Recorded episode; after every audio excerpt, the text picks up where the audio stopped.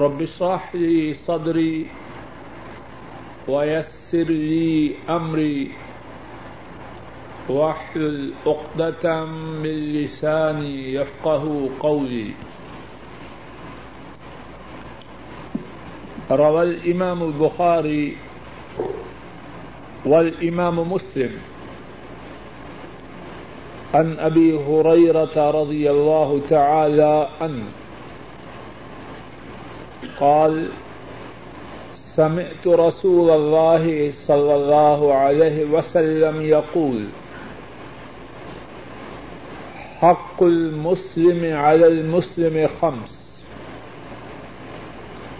رد السلام وعيادة المريض واتباع الجنائز وإجابة الداعي وتشميت العاطس. امام بخاری اور امام مسلم رحمہم اللہ تعالی روایت بیان کرتے ہیں کہ حضرت ابو ہریرہ رضی اللہ تعالی عنہ نے بیان فرمایا میں نے رسول اللہ صلی اللہ علیہ وسلم کو ارشاد فرماتے ہوئے سنا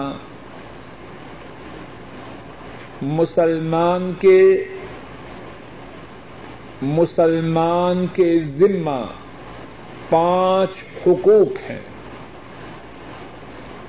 سلام کا جواب دینا، بیمار کی عیادت کرنا، جنازے کے ساتھ چلنا، دعوت کو قبول کرنا اور چھین کا جواب دینا.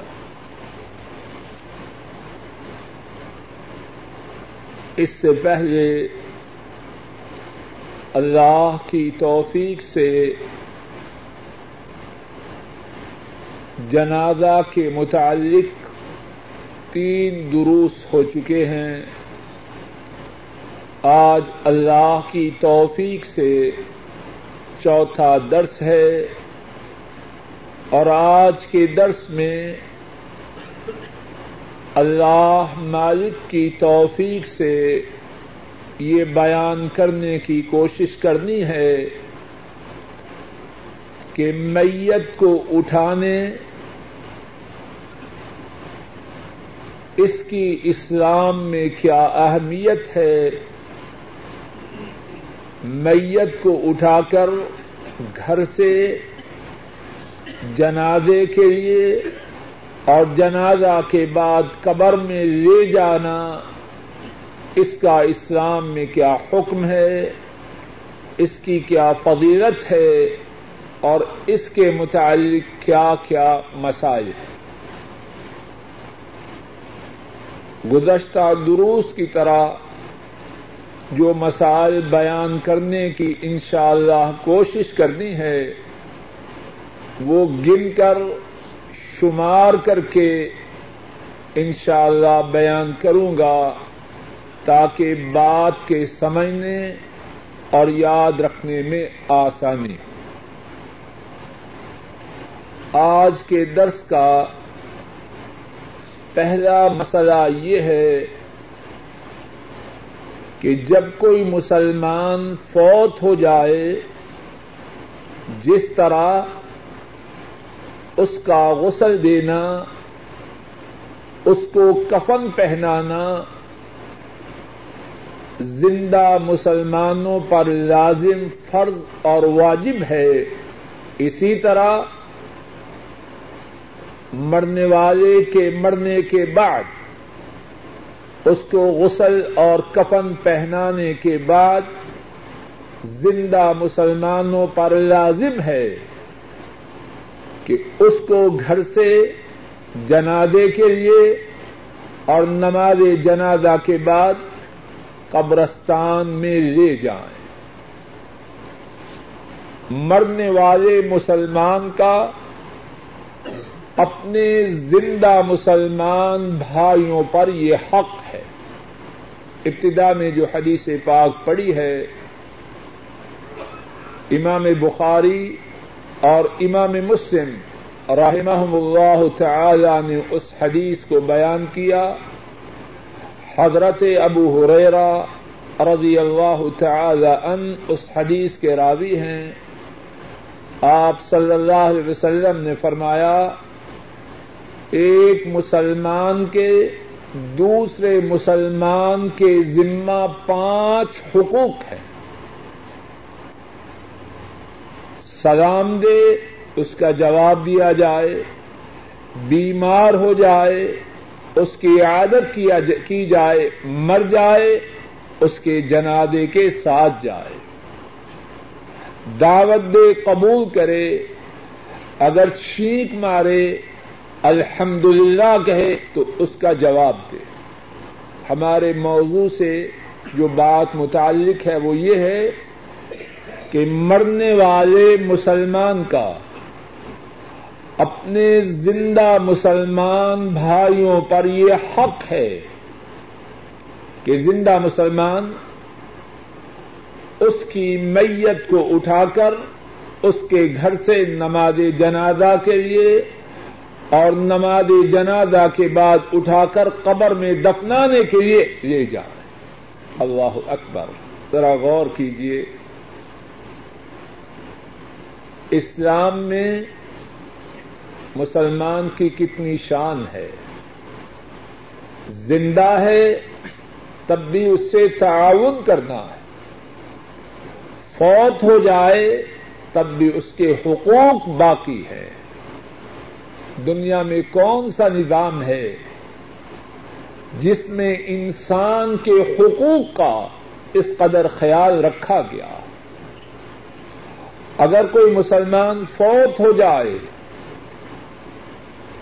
مسلمان جو زندہ ہیں اس کے اس حق کو پورا نہ کریں, اس کو اٹھا کے اس کے نماز جنازہ کا اہتمام نہ کریں, پھر اس کو اٹھا کر قبرستان میں جا کے دفنانے کا اہتمام نہ کریں, سارے مسلمان گنہگار ہوں. کتنا اہتمام ہے مسلمان کے حقوق کا. ایک دوسری حدیث میں ہے, امام بخاری رحمہ اللہ بیان کرتے ہیں, حضرت براء رضی اللہ تعالی عنہ وہ بیان کرتے ہیں, امرنا النبی صلی اللہ علیہ وسلم بسبع, نبی کریم صلی اللہ علیہ وسلم نے ہمیں 7 باتوں کا حکم دیا. امرنا باتباع الجنائز, ہمیں حکم دیا کہ ہم جنازے کے ساتھ چلیں, اور پھر اس کے بعد 6 باتیں اور بیان کی. تو مسلمان کے مرنے کے بعد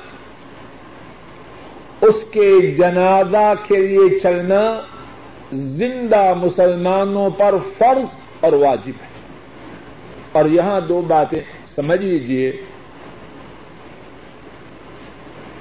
کہ جو فرض یا واجب ہے اس کی 2 قسمیں ہیں, ایک فرض عین ہے اور ایک فرض کفایہ ہے. فرض عین سے مراد یہ ہے کہ ہر مسلمان اس کو ادا کرے. 5 نمازیں فرض عین ہیں. اب سارے مسلمان ان پر 5 نمازوں کا ادا کرنا فرض ہے, جو ادا نہ کرے گا وہ مجرم ہے.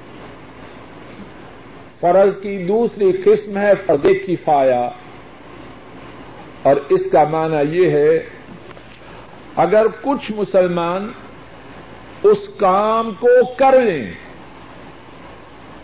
باقی مسلمان گناہ سے بری ہو جاتے ہیں. جنہوں نے کیا انہیں ثواب ہوا, جنہوں نے نہ کیا دوسرے مسلمانوں کے کرنے کی وجہ سے وہ گناہ سے بری ہو گئے.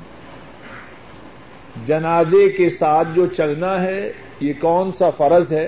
میرے ساتھ کہیے فرض کفایہ۔ اللہ اکبر، اسلام کتنا شاندار دین ہے، فرض عین نہیں کیا۔ ہر روز لوگ مرتے ہیں اور غالباً ہر وقت مرتے ہیں، اگر فرض عین ہو جائے ساری امت ہر وقت نماز جنازہ ہی میں چلتی رہے۔ یہ بات پہ مرنے والے کا احترام بھی ہے اور زندوں کی مشغولیات کا احترام بھی ہے۔ کتنا پیارا ہے ہمارا مذہب اسلام۔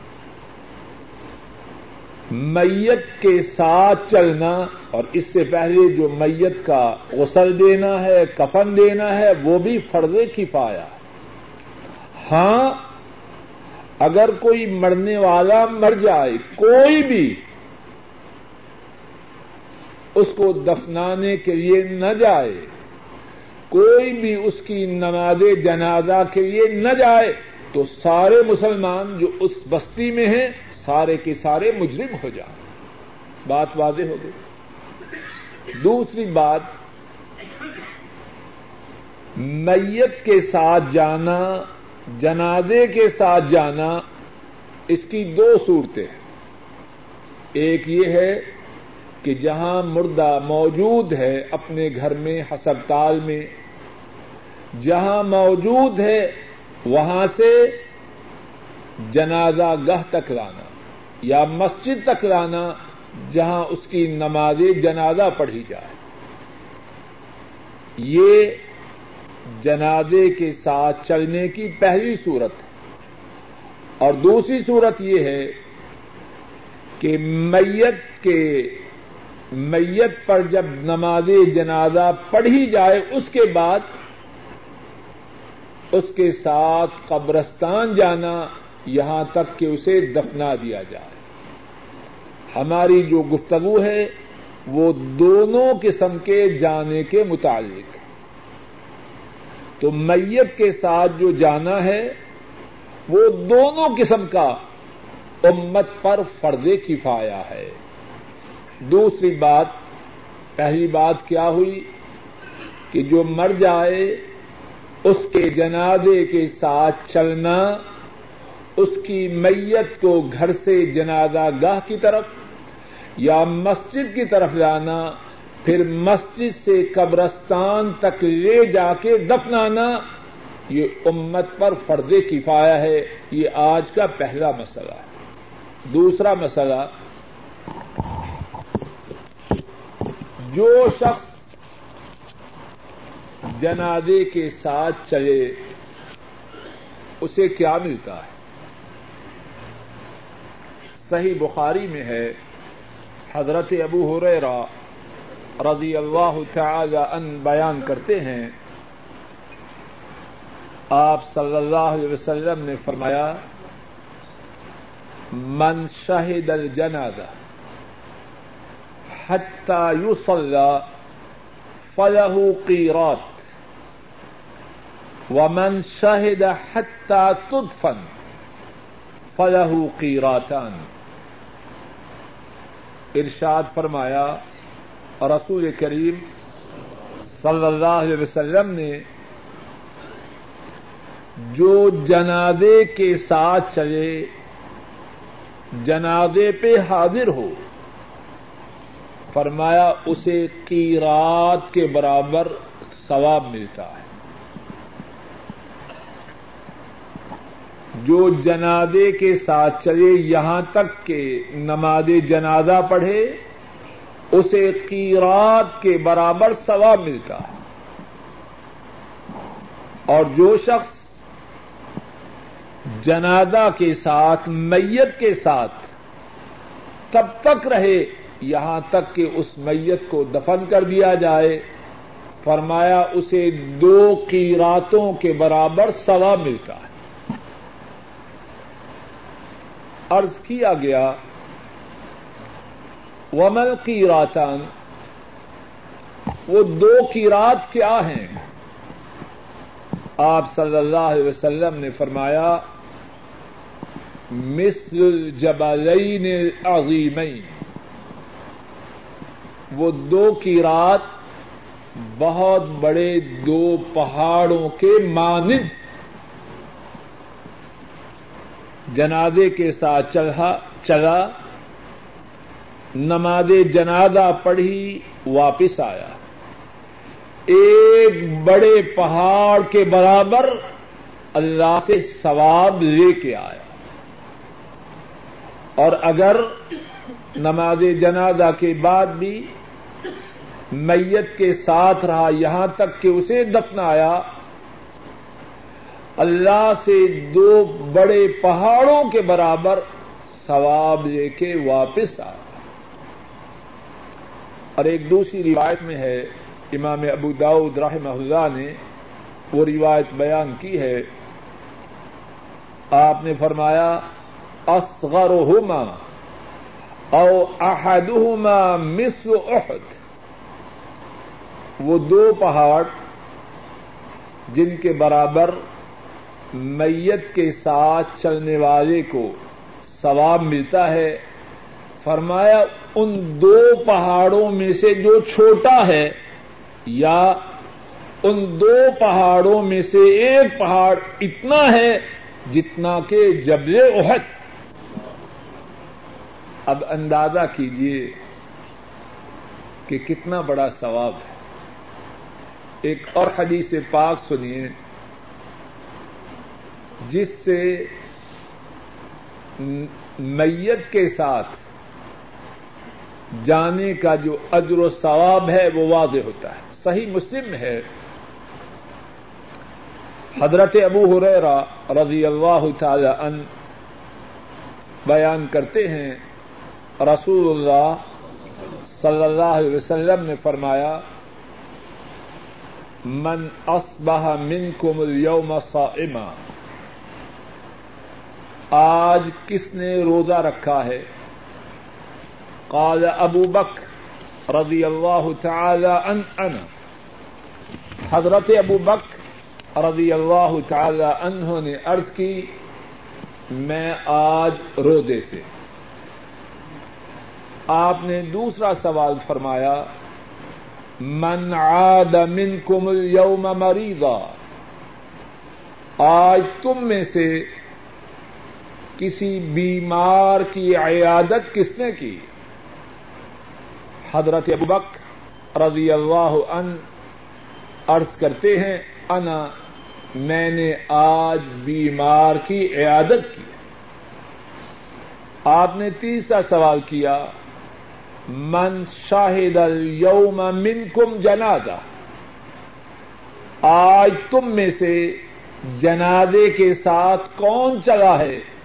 قال ابوبکر رضی اللہ تعالی عنہ انا، میں جنازے کے ساتھ آج چلا۔ چوتھا سوال آپ نے فرمایا من اطعم اليوم منکم مسکینا، آج مسکین کو کھانا کس نے کھلایا ہے؟ قال ابوبکر رضی اللہ تعالی عنہ انا، حضرت ابوبکر رضی اللہ عنہ نے عرض کیا میں نے مسکین کو کھانا کھلایا۔ آپ صلی اللہ علیہ وسلم نے فرمایا مجتمعت هذه الخصال في رجل في يوم الا دخل الجنہ، اگر کسی بندے میں کسی دن یہ چاروں باتیں جمع ہو جائیں جنت میں داخل ہو گیا۔ اس میں ایک تو بات واضح ہے، حضرت صدیق رضی اللہ تعالی عنہ ان کی شان و عظمت نمایاں ہے، اور دوسری بات یہ چاروں اعمال، روزہ رکھنا، بیمار کی عیادت کرنا، میت کے ساتھ اس پہ نماز جنازہ کے لیے اور پھر اسے دفنانے کے لیے جانا، اور نمبر 4 مسکین کو کھانا کھلانا، ان چاروں اعمال کی شان و عظمت بھی اس حدیث سے واضح۔ تیسرا مسئلہ، اگر عورتیں جنازہ کے ساتھ چلیں، کیا ان کے لیے بھی یہ اجر و ثواب ہے؟ عورتوں کو اس بات کی اجازت نہیں کہ وہ میت کے ساتھ جنازہ گاہ میں جائیں یا قبرستان میں دفنانے کے لیے جائیں، اگر جائیں تو ان کے لیے ثواب کی بجائے گناہ ہے۔ امام ابو یعلا رحمہ اللہ بیان کرتے ہیں حضرت انس رضی اللہ تعالی عنہ اس حدیث کے راوی ہیں، فرماتے ہیں ہم رسول اللہ صلی اللہ علیہ وسلم کے ساتھ ایک جنازہ کے ساتھ نکلے، آپ نے کچھ عورتوں کو دیکھا، آپ نے فرمایا تم جنازہ اٹھاؤ گی؟ کہنے لگی نہیں۔ آپ نے فرمایا تم میت کو دفناؤ گی؟ کہنے لگی نہیں۔ تو آپ نے فرمایا فرجعنا معذورات غیر ماجورات، نہ تم نے میت کو اٹھانا ہے نہ تم نے میت کو دفنانا ہے، واپس چلی جاؤ گناہگار ہو کر اور تمہارے لیے کوئی ثواب نہیں۔ عورتوں کے لیے جنازہ کے ساتھ چلنا درست نہیں۔ ایک اور حدیث میں ہے، امام طبرانی رحمہ اللہ بیان کرتے ہیں ام عطیہ رضی اللہ تعالی عنہا وہ بیان کرتی ہیں رسول اللہ صلی اللہ علیہ وسلم نے ہمیں حکم دیا کہ جوان عورتوں کو بھی نماز عید کے لیے لے کے جائیں، اور ہمیں منع فرمایا کہ ہم جنازہ کے ساتھ نکلیں۔ تو تیسرا مسئلہ کیا ہے؟ عورتوں نے جنازہ کے ساتھ نہیں جانا، اگر جائیں تو ان کے لیے ثواب نہیں بلکہ گناہ ہے۔ چوتھا مسئلہ یہ ہے کہ جنازہ کے ساتھ آگ لے جانا منع ہے۔ جاہلیت میں رواج تھا انگیٹھیاں جلا کے جنازہ کے ساتھ لے جاتے، ایسا کرنا منع ہے۔ اسی طرح زمانہ جاہلیت میں رواج تھا کہ بعض عورتیں ماتم کرتی ہوئی، بین کرتی ہوئی جنازہ کے ساتھ چلتی، ایسا کرنا ناجائز اور حرام ہے۔ امام احمد اور امام ابو داود رحمہم اللہ بیان کرتے ہیں حضرت ابو ہریرہ رضی اللہ تعالی عنہ اس حدیث کو روایت کرتے ہیں، آپ صلی اللہ علیہ وسلم نے فرمایا لا تتبع الجنازۃ بصوت ولا نار،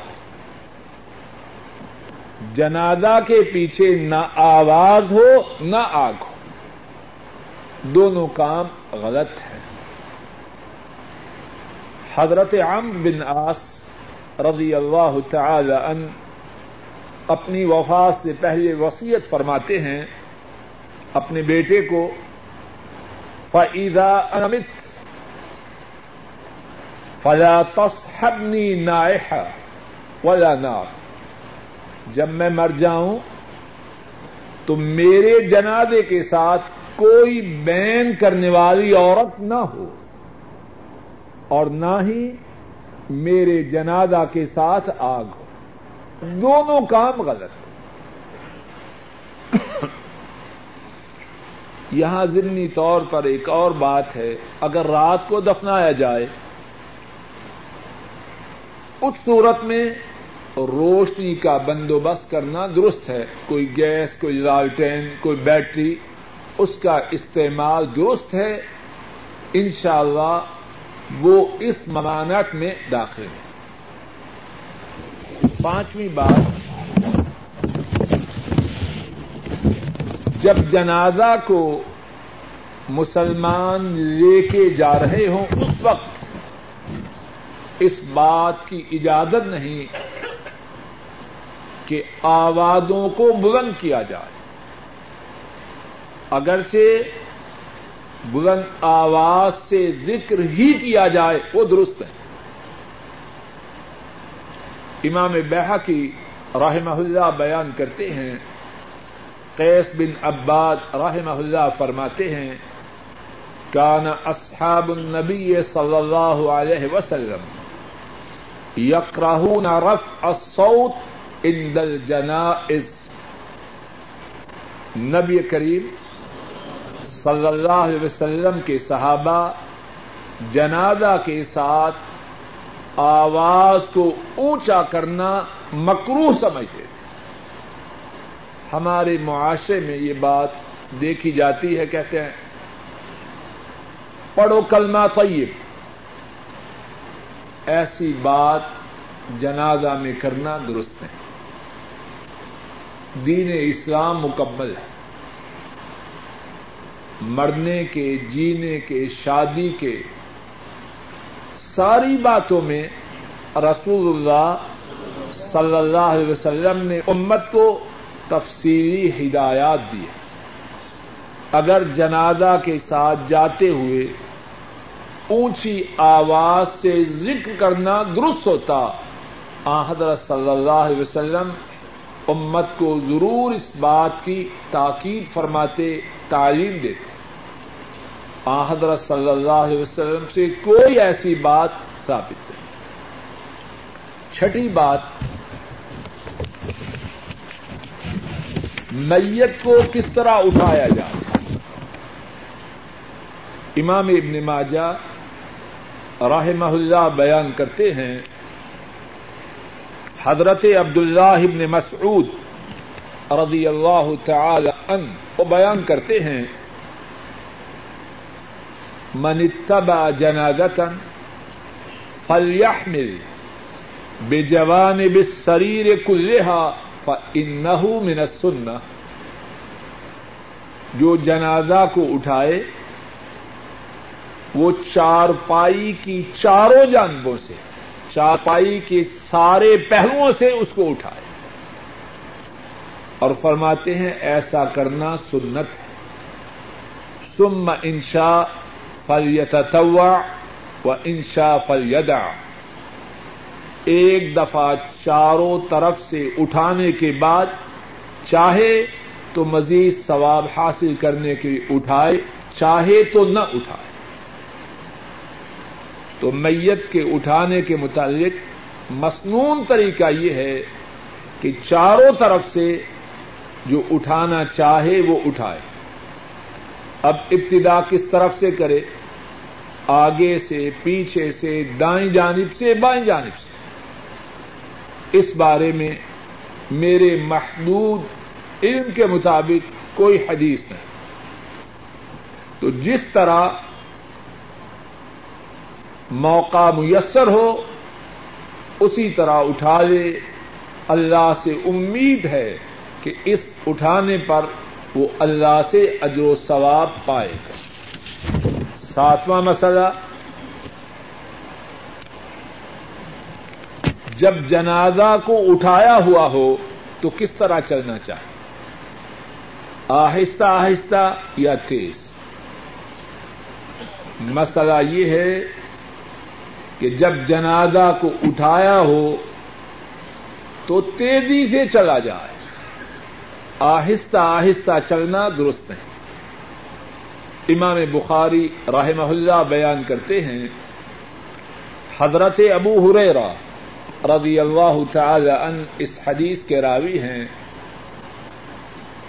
آپ صلی اللہ علیہ وسلم نے فرمایا اسرعوا بالجنازہ، جنازہ کو لے کے جلدی کرو، فإن تک صالحة فخیر تقدمونها الی فإن یک سوا ذلک فشر تدعونہ عن رقابکم۔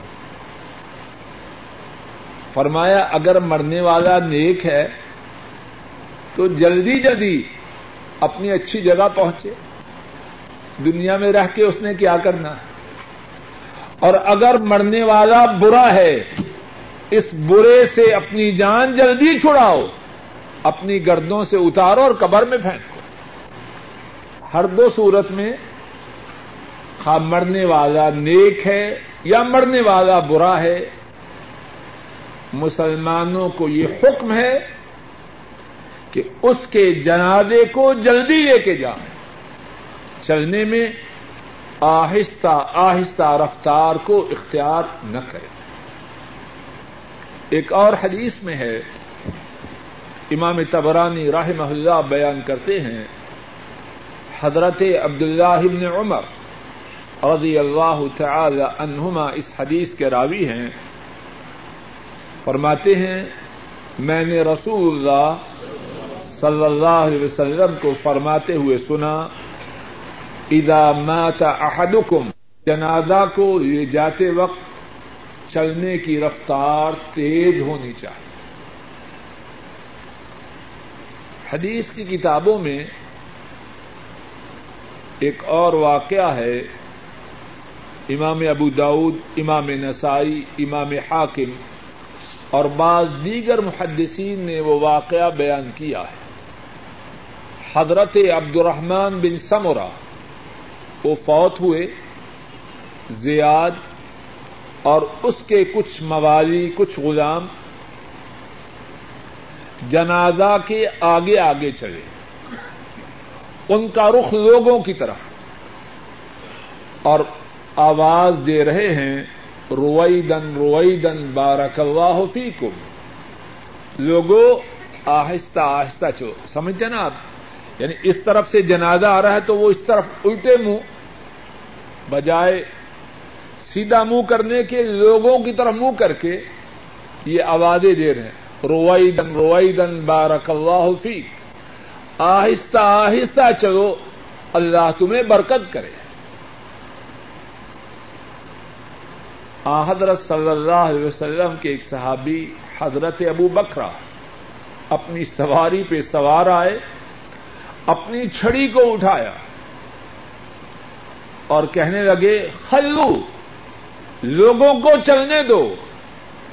والذی اکرم وجہ ابی القاسم صلی اللہ علیہ وسلم لقد رأیتنا علی عہد رسول اللہ صلی اللہ علیہ وسلم لنقاد ان نرمل ربنا,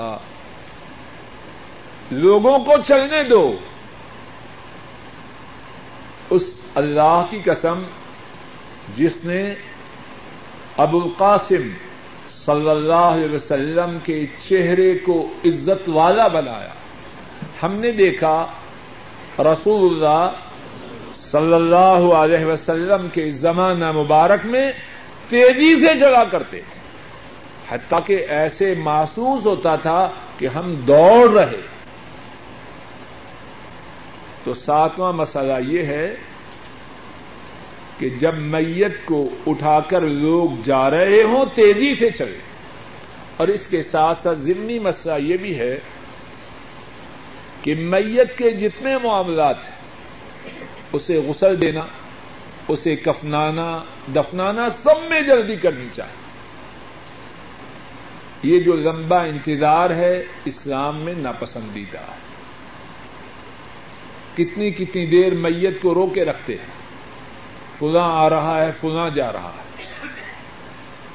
اسلامی حکم یہ ہے کہ اولی فرصت میں میت کے جو معاملات ہیں ان کو پورا کیا جائے اور دفنایا جائے.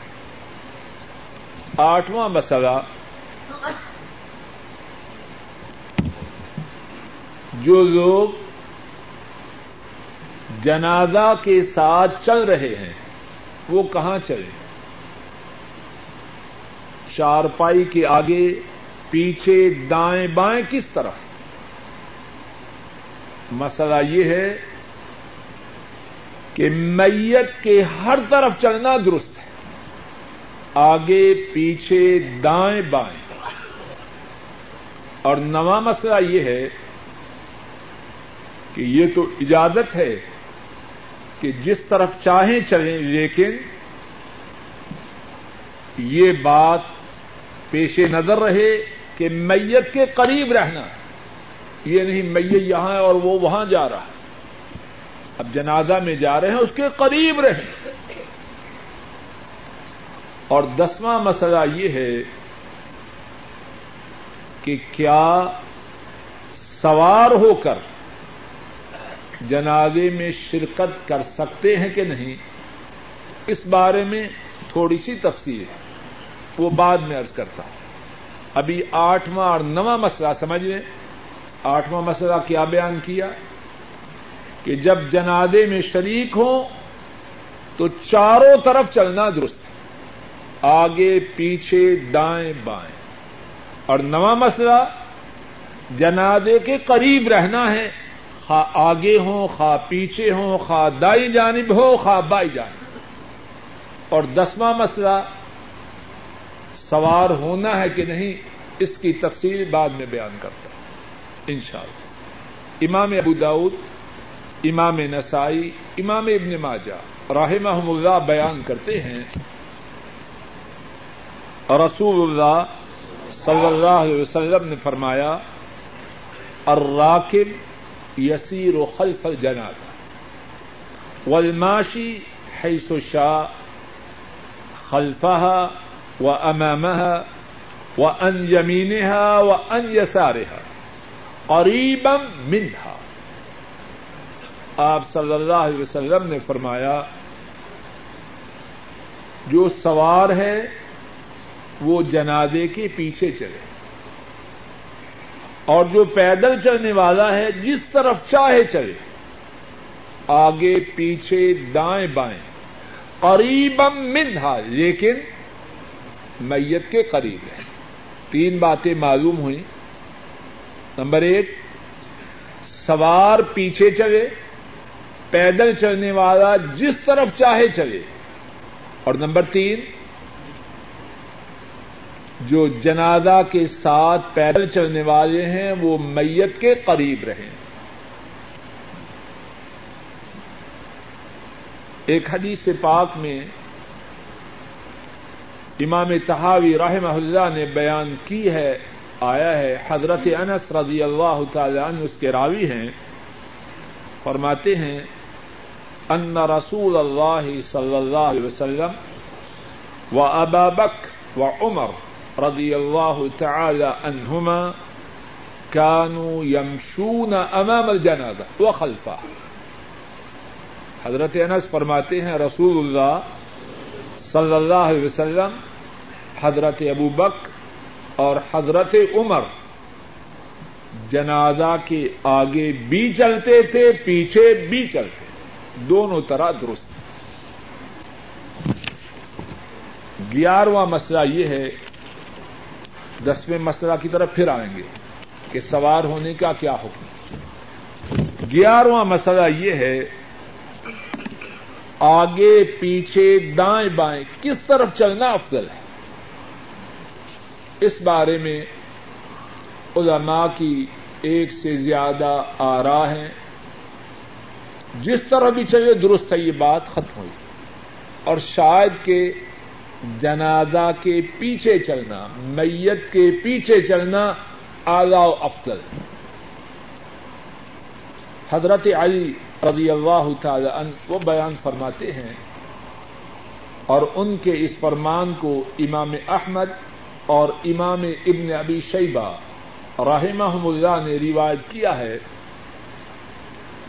فرماتے ہیں المشی خلفها افضل من المشی امامها،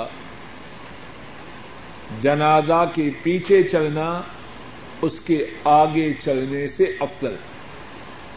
کا فضل صلاة الرجل فی جماعت علی صلاته فضلا، جس طرح جماعت کے ساتھ نماز پڑھنا منفرد نماز پڑھنے سے افضل ہے، اسی طرح میت کے جنازے میں اس کے پیچھے چلنا اس کے آگے چلنے سے افضل۔ تو شاید کہ واللہ تعالی اعلم بالصواب 11واں مسئلہ یہ ہے کہ جنازہ کے پیچھے چلنا افضل ہے، لیکن اگر کوئی آگے چلے، دائیں چلے، بائیں چلے، اس میں کوئی گناہ کوئی حرج نہیں۔ 12واں مسئلہ۔ پھر 10ویں مسئلہ کی طرف آتے ہیں کہ جو سوار ہو کے چلنا ہے اس کا حکم کیا ہے، اس میں تھوڑی سی تفصیل۔ پہلی بات تو یہ یاد رکھنے کی ہے کہ پیدل جانا سوار ہو کے جانے سے افضل۔ حضرت صلی اللہ علیہ وسلم سے ایسی حدیث ثابت ہے کہ آپ نے سوار ہو کے جانے کو پسند نہیں فرمایا۔ امام ترمذی رحمہ اللہ بیان کرتے ہیں حضرت ثوبان رضی اللہ تعالی عنہ اس حدیث کے راوی ہیں، آپ صلی اللہ علیہ وسلم ایک جنازے میں نکلے تو آپ نے دیکھا کچھ لوگ سوار ہیں، آپ نے فرمایا الا تستحیون، شرم نہیں کرتے؟ ان ملائکۃ اللہ علی اقدامہم وانتم علی ظہور الدواب، اللہ کے فرشتے تو پیدل چل رہے ہیں اور تم سوار ہو کے چل رہے ہیں۔ عام حالات میں رسول اللہ صلی اللہ علیہ وسلم نے سوار ہو کے جنازے میں شریک ہونا پسند نہیں کیا۔ پہلی بات سواری کے بارے میں یہ یاد رکھیں، تو جب پسند نہیں کیا سوار ہو کے تو افضل کیا ہے؟ پیدل جانا۔ لیکن اگر کوئی شخص معذور ہو، بیمار ہے، جنازہ میں شرکت چاہتا ہے، پیدل جانے کی طاقت نہیں، اس پر کوئی حرج نہیں۔ تیسری بات، اگر کوئی سوار ہو کے جائے تو کہاں چلے، آگے یا پیچھے؟ پیچھے چلے۔ اور چوتھی بات یہ ہے، علماء نے کہا کہ جب آپ صلی اللہ علیہ وسلم نے فرمایا کہ جو سوار ہے وہ پیچھے چلے، تو اس سے سوار ہونے کا جائز ہونا ثابت ہوتا ہے۔ تو پھر ایک دفعہ سوار ہونے کے بارے میں بات کا خلاصہ عرض کرتا ہوں۔ سوار ہونے اور پیدل ہونے میں اور پیدل جانے میں افضل کیا ہے؟ پیدل جانا۔ نمبر 3، اگر سوار ہو کے جائے تو لازم ہے کہ جنازے سے پیچھے رہے۔ نمبر 4، سوار ہو کے جانا جائز ہے لیکن اس میں کراہت ہے۔ 12واں مسئلہ، جو شخص جنازے کے ساتھ شریک ہو اس کے لیے بہتر ہے تب تک نہ بیٹھے جب تک کہ جنازے کو رکھ نہ دیا جائے۔ امام ابو داؤد رحمہ اللہ بیان کرتے ہیں حضرت ابو سعید الخدری رضی اللہ تعالی عنہ اس حدیث کے راوی ہیں، آپ صلی اللہ علیہ وسلم نے فرمایا اذا تبعتم الجنازہ فلا تجلسوا حتى تودع، جب تم جنازہ میں چلو تو جب تک جنازہ نہ رکھا جائے تب تک نہ بیٹھو۔ تو بہتر یہ ہے جو شخص جنازے میں شریک ہو جب تک میت کو نہ رکھا جائے وہ بھی نہ بیٹھے۔ یہ تھے اللہ کی توفیق سے جنازہ کو اٹھانے اور اس کے ساتھ چلنے کی 13 مسائل جو اللہ کی توفیق سے بیان کیے گئے۔ ایک دفعہ پھر ان مسائل کو اجمالی طور پر سن لیجیے، جو لکھ سکیں وہ لکھ لیں، وگرنہ باقی ساتھی یاد رکھنے کی کوشش کریں اور اپنے گھروں میں جا کر اپنی اولادوں کو، اپنے اعزاء اقارب کو یہ مسائل یاد کروائیں تاکہ جب ہم فوت ہو جائیں تو ہمیں سنت کے مطابق اٹھا کے قبرستان میں لے جایا جائے۔ اور ہمارے اعزاء و اقارب میں سے جو فوت ہو ہم انہیں بھی سنت کے مطابق اٹھا کر قبرستان میں جا کے دفنائیں. تو جو باتیں بیان کی گئیں ان میں سے پہلی بات جنازے کا اٹھانا، جہاں دفن ہو وہاں سے مسجد میں یا جنازہ گاہ کی طرف لانا اور پھر وہاں سے قبرستان میں جا کے دفنانا، یہ مسلمانوں پر فرض ہے اور یہ فرض فرض کفایہ ہے. اگر کچھ مسلمان یہ کام کر دیں تو باقی مسلمانوں پر گناہ نہیں، اگر کوئی مسلمان بھی یہ کام نہ کرے تو ساری بستی کے مسلمان گناہگار ہوتے ہیں. نمبر 2، جنازے کو اٹھا کے لے جانا، اس کا اجر و ثواب بہت زیادہ ہے. اگر کوئی شخص جنازے کو اٹھانے میں شریک ہو یہاں تک کہ نماز جنازہ پڑھ کے واپس آئے، اس کے لیے ایک بہت بڑے پہاڑ کے برابر اجر و ثواب. اور اگر اس کے بعد میت کے دفنانے تک جنازے کے ساتھ رہے تو اس کے لیے اللہ کے فضل و کرم سے 2 بڑے پہاڑوں کے برابر اجر و ثواب ہے.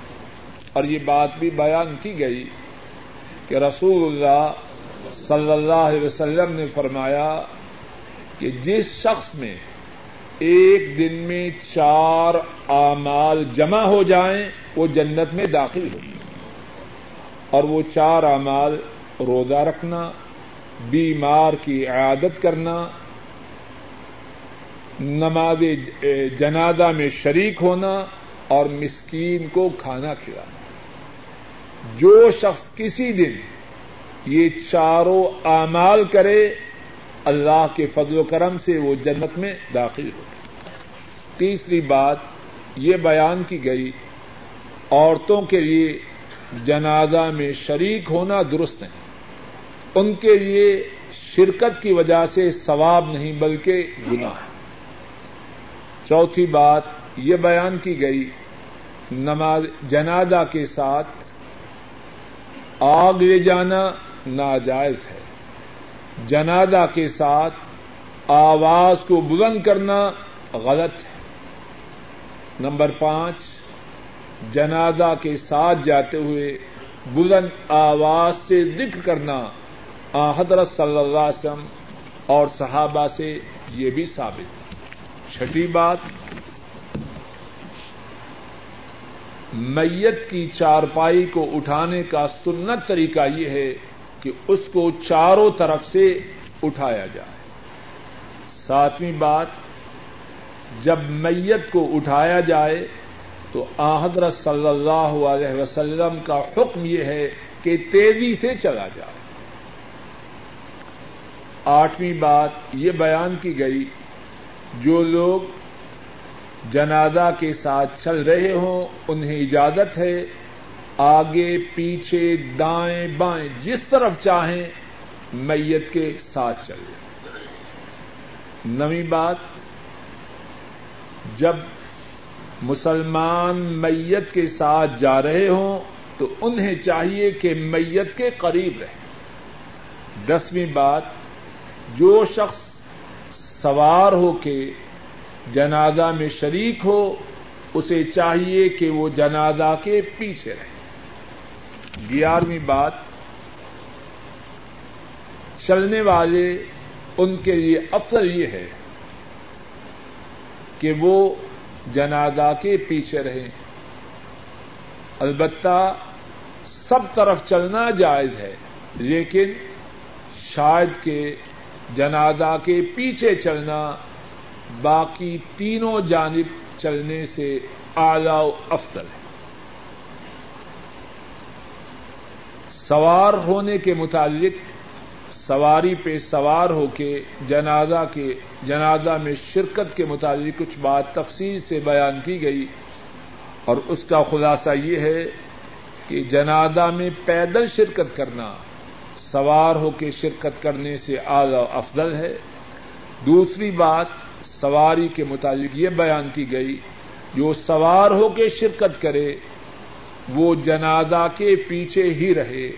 تیسری بات یہ بیان کی گئی اگر کوئی شخص کسی معذوری کی وجہ سے کسی عذر کی وجہ سے سوار ہو کے جنازہ میں شرکت کرے تو انشاءاللہ اس کی شرکت میں کوئی حرج نہیں.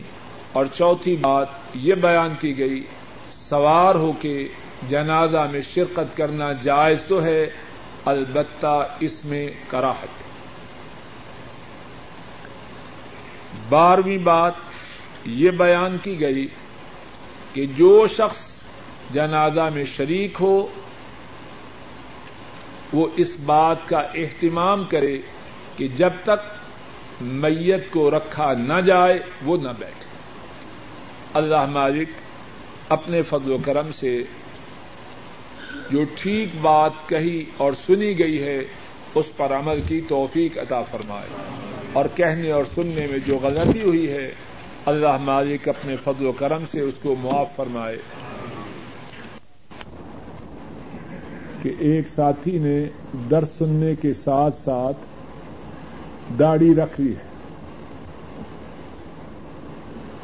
باقی سوال پڑھنے سے پہلے اللہ سے دعا کرتا ہوں کہ اللہ تعالیٰ انہیں ثابت قدمی عطا فرمائے, ہر قسم کے خارجی اور داخلی شیطانوں سے محفوظ رہے. سوال یہ ہے کہ کیا خط کروانا ٹھیک ہے یا غلط؟ خط تو سمجھتے ہیں نا, یعنی اوپر نیچے سے داڑھی کی مرمت کرنا, ایسا کرنا درست نہیں, ایسا کرنا غلط ہے. صحیح طریقہ یہ ہے کہ اللہ پر بھروسہ کرتے ہوئے داڑھی کو چھوڑ دو, انشاءاللہ سارے کام ہو جائیں گے, شادی بھی ہو جائے گی, جاب بھی مل جائے, کوئی ایسی بات نہیں. داڑھی والے نہ بھوکے مرتے ہیں اور نہ بغیر شادی کے رہتے, ویسے ہی شیطان نے دھوکہ دیا. سوال یہ ہے کہ کمپنی کی مشین سے دینی پمفلٹ فوٹو اسٹیٹ کر کے تقسیم کرنا اس کا کیا حکم ہے؟ اچھی طرح توجہ سے جواب سنیں کیونکہ بہت سے ساتھی اس بارے میں غلطی کا شکار ہیں. کمپنی کی جو چیزیں ہیں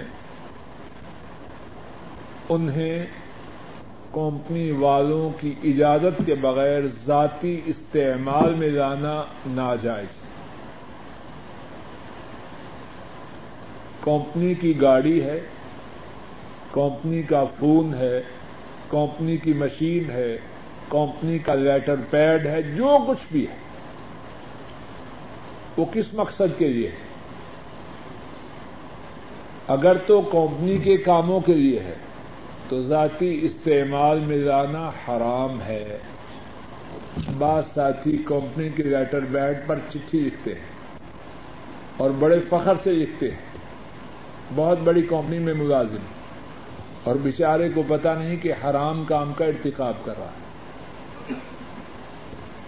ہاں اگر کمپنی کی طرف سے اجازت ہو اپنے ذاتی کام کے لیے گاڑی استعمال کرو ٹھیک,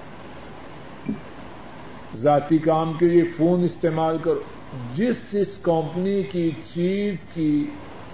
چیز کے استعمال کی کمپنی کی طرف سے اجازت ہے وہ درست ہے, وگرنہ سب غلط ہے. اس بات کو اچھی طرح نوٹ کرو. دوسری بات جو پمفلٹ تقسیم کرنے کی ہے اس بارے میں بھی ساتھیوں کو شدت سے تاکید ہے, کوئی ایسا کام ہو تو یہ جو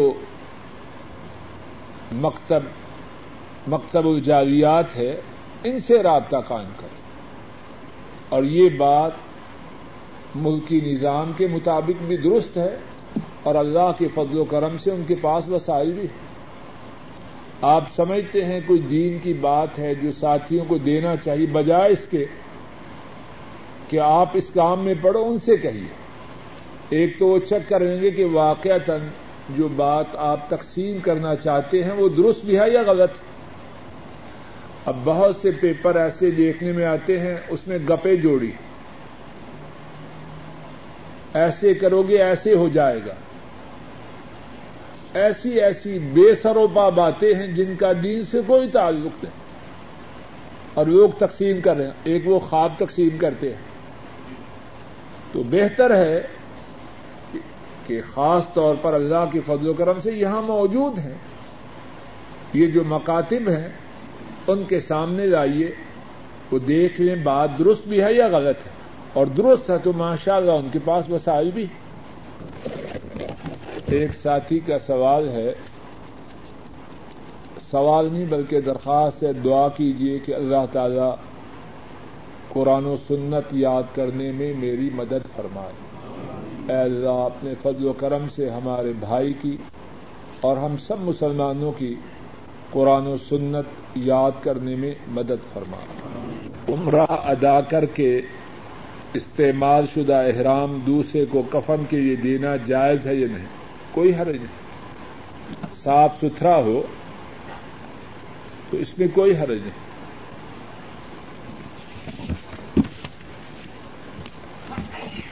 ایک سفر میں ایک سے زیادہ عمرے کرنے، اس کا کیا حکم ہے؟ جس طرح ساتھی مکہ شریف کے عمرہ کیا، پھر مسجد عائشہ رضی اللہ تعالی عنہا وہاں چلے گئے اور وہاں سے عمرہ کر کے آئے۔ جواب یہ ہے، رسول اللہ صلی اللہ علیہ وسلم 7 ہجری میں مکہ مکرمہ عمرہ کے لیے تشریف لائے، آپ کے ساتھ باقی صحابہ بھی تھے۔ کسی سے یہ بات ثابت نہیں کہ انہوں نے اس ایک سفر میں ایک سے زیادہ عمرہ کیا۔ اسی طرح حج میں جو صحابہ آن حضرت صلی اللہ علیہ وسلم کے ساتھ مکہ مکرمہ پہنچے اور خود رسول کریم صلی اللہ علیہ وسلم، ان سے بھی ایک سے زیادہ عمرہ ثابت ہے۔ ایک حضرت عائشہ رضی اللہ تعالی عنہا، ان سے ثابت ہے کہ جب وہ حج کے موقع پر رسول اللہ صلی اللہ علیہ وسلم کے ساتھ مکہ مکرمہ پہنچی تو بیمار ہو گئی، عمرہ نہ کر سکی۔ آپ صلی اللہ علیہ وسلم نے انہیں، ان کے بھائی عبد الرحمن رضی اللہ عنہ، ان کے ساتھ حج سے فراغت کے بعد عمرہ کرنے کے لیے عمرے کا احرام باندھ کے اس جگہ بھیجا، جو جگہ آج مسجد عائشہ کے نام سے مشہور ہے۔ بس حتیٰ کہ حضرت عبد الرحمن، حضرت عائشہ کے بھائی جو ان کے ساتھ گئے، ان کا عمرہ کرنا بھی ثابت ہے۔ تو اس سے جو بات معلوم ہوتی ہے وہ یہ ہے، اگر کوئی عورت حج کے لیے جائے، عمرہ کے لیے جائے، بیمار ہو جائے تو وہاں رک جائے، پھر پاک ہونے کے بعد وہاں سے آ کے عمرہ کرے۔ مرد حضرات جو پہلے عمرہ کر چکے ہیں، ان کے لیے اسی سفر میں وہاں سے عمرہ کرنا رسول اللہ صلی اللہ علیہ وسلم سے اور حضرات صحابہ سے ثابت ہے۔ ایک سوال یہ ہے کہ اگر کوئی شخص کسی سے کتاب و سنت کے مطابق مسئلہ دریافت کرے اور اس پر عمل کرے تو کیا اس نے اس کی تقلید کی؟ نہیں۔ سوال کرنے والا کسی سے سوال کر رہا ہے کہ کتاب و سنت میں اس بارے میں کیا ہے، اور جواب دینے والا کہتا ہے کہ حدیث میں یہ بات ہے، اور اس نے اس بات پر عمل کیا، اس کا نام تقلید نہیں۔ تقلید کا معنی یہ ہے کسی کی بات کو بغیر دلیل کے ماننا۔ اب جو کتاب و سنت کی دلیل مانگ رہا ہے اس میں تقلید کہاں ہو گئی؟ تقلید کی جو تعریف ہے، پھر سنیے اور یاد کر لیجیے، تقلید کی تعریف ہی یہ ہے کہ آدمی جس کی تقلید کرے اس کی بات بغیر دلیل کے مانے۔ اب سوال میں یہ بیان پوچھا گیا ہے کہ جو کتاب و سنت کی دلیل سے کسی سے مسئلہ دریافت کرے تو کیا یہ بھی تقلید ہے؟ نہیں، یہ تقلید ہے۔ اس نے تو دلیل مانگی تو تقلید کہاں سے ہوگی؟ سوال سنیں، اس میں بہت سے ساتھیوں کے لیے نصیحت ہے،